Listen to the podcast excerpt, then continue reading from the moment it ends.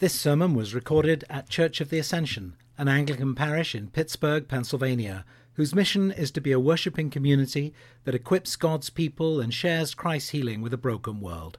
For more information, please visit ascensionpittsburgh.org. In the name of God, the Father, the Son, and the Holy Spirit. One of the great gifts of Holy Week is that it slows us down. It summons us from our harried, hurried lives and bids us stay a while to reset our souls, especially on Good Friday when we once more behold the cross. So awe filled, so appalling is the cross of Christ that it boggles the mind, beggars the vocabulary. How can a human mind encompass or human speech express so profound a mystery? The cross cannot be explained, it can only be experienced. The old song asked, Were you there when they crucified my Lord?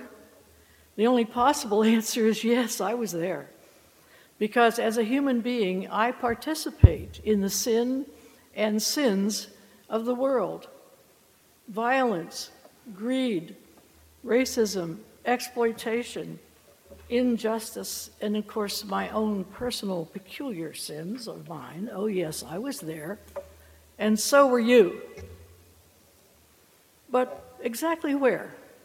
How shall we locate ourselves at Calvary? Where are we in the picture? Now, my generation would have set a timer on a camera and leaped into the snapshot. But now we do selfies. We put ourselves into the snapshot. If you do that, if you post a selfie, we will all know where you've been and with whom you've been. So let's go to Calvary and pose for a selfie with some of the people who are there? Well, first and most conspicuously, those Roman soldiers, the death squad. We look at them and we picture what they did earlier in the day. You heard it in the gospel reading. First, they flogged Jesus. Now, that means with a leather whip that has several strands on it, and at the end of every strand, there's a little piece of glass or of metal. So, what they do is strike the person and then drag that down across the person's back. Strike and drag, strike and drag. Many people die from the flogging. Jesus lives. So now, a whole cohort of soldiers, that's 150, gang up to mock him. They force his royal purple robe on him. They form from huge thorns a crown and jam it down onto his head so that blood flows down through his, to his eyes. They kneel and shout, Hail, King of the Jews! And they roar with laughter and they spit upon him. Finally, they force his own crumpled robe, robe onto his throbbing body, put the cross across his shoulders, and walk him to Calvary. There they pull off his robe, and of course, little bits of flesh will come with it. They put him down on the ground while they nail him.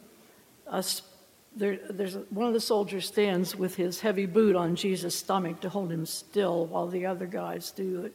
Spike through the ankles, nails through the hands. And then they raise it up and they drop it with a thud into a hole. Excruciating. Jesus' humiliation is complete. He is naked. They have stripped him of every human dignity. They have crucified the Lord of glory, ignorant of the fact that if he wanted to, he could summon thousands of angels to come and rescue him. And to shame their tawdry power.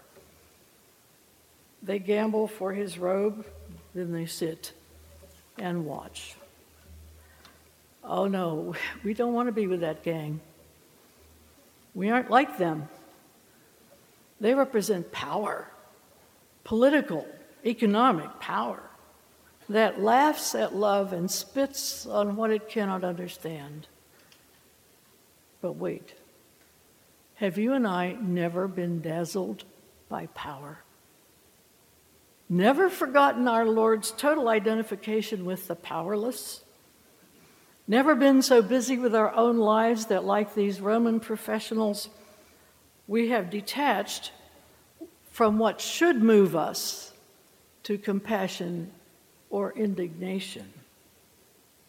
Ever just sat and watched?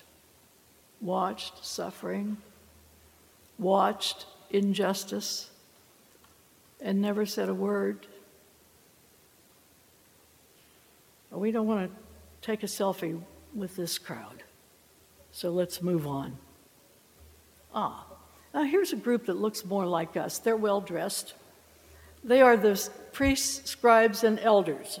They are here to enjoy the defeat of their enemy, that incorrigible upstart rabbi who denounced their hypocrisy, contradicted their teaching, and challenged their authority.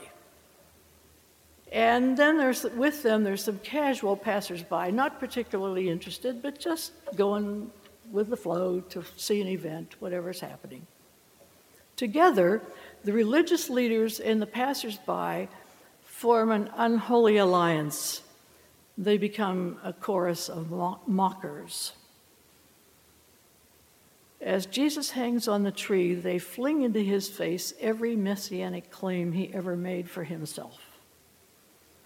Physical torture is bad enough, but this is spiritual torture.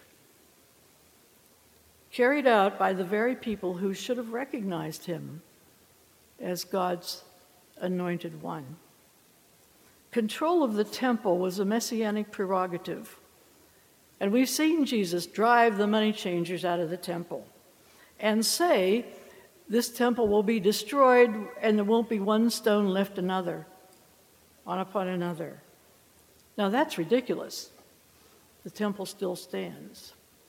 Little do they know that in just 37 years, that temple will indeed be destroyed with not one stone upon another. Speaking of his own body, he said, Destroy this temple, and in three days I will raise it up. Really? Right now, it's writhing in anguish on a cross. Hey, temple basher and three day raiser, if you really are the Son of God, come down off that cross. What a temptation. Jesus did many miracles, but I think maybe the greatest one was the miracle not done. He didn't come down off the cross. He stayed there, enduring the taunts. He saved others, himself he cannot save. You know, ironically, they're right.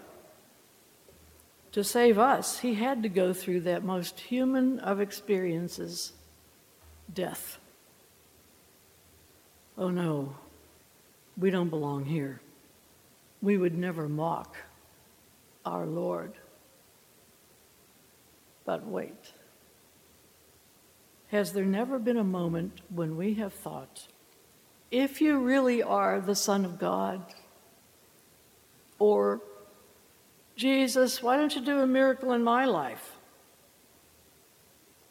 Or at any time made a mockery of our faith by our unchristlike actions and attitudes so incongruous with our Christian confession. This is very uncomfortable. Let's move on. There is another group at the cross. John, the beloved disciple, is there supporting Jesus' mother, Mary.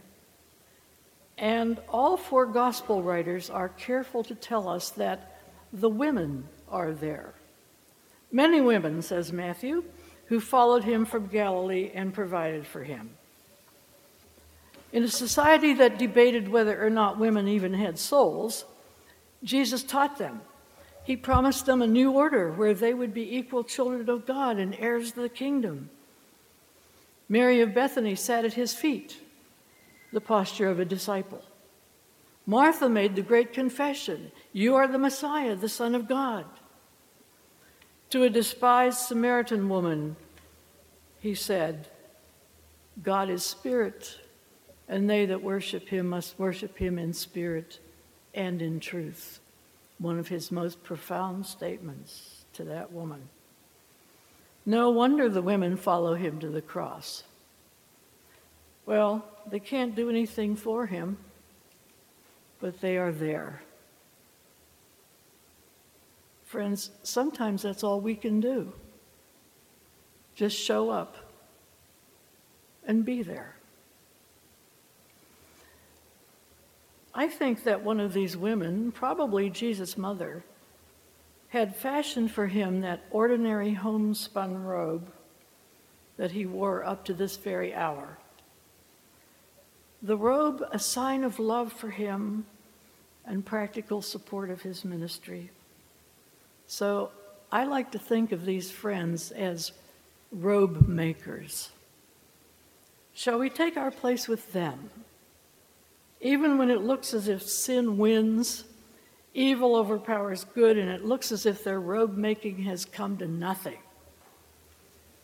If we stand with this group, from our point in history, we can tell them something.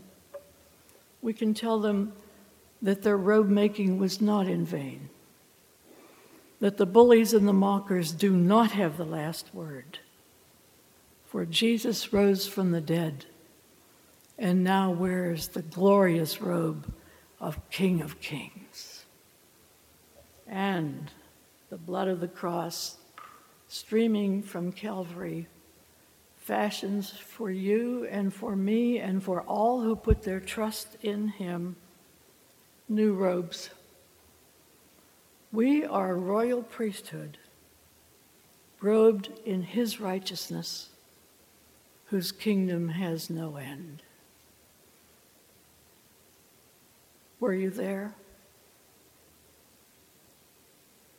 Have you located yourself at Calvary?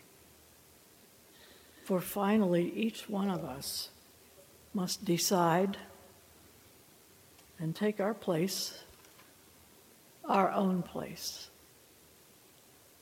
at the feet of the crucified Christ. Amen.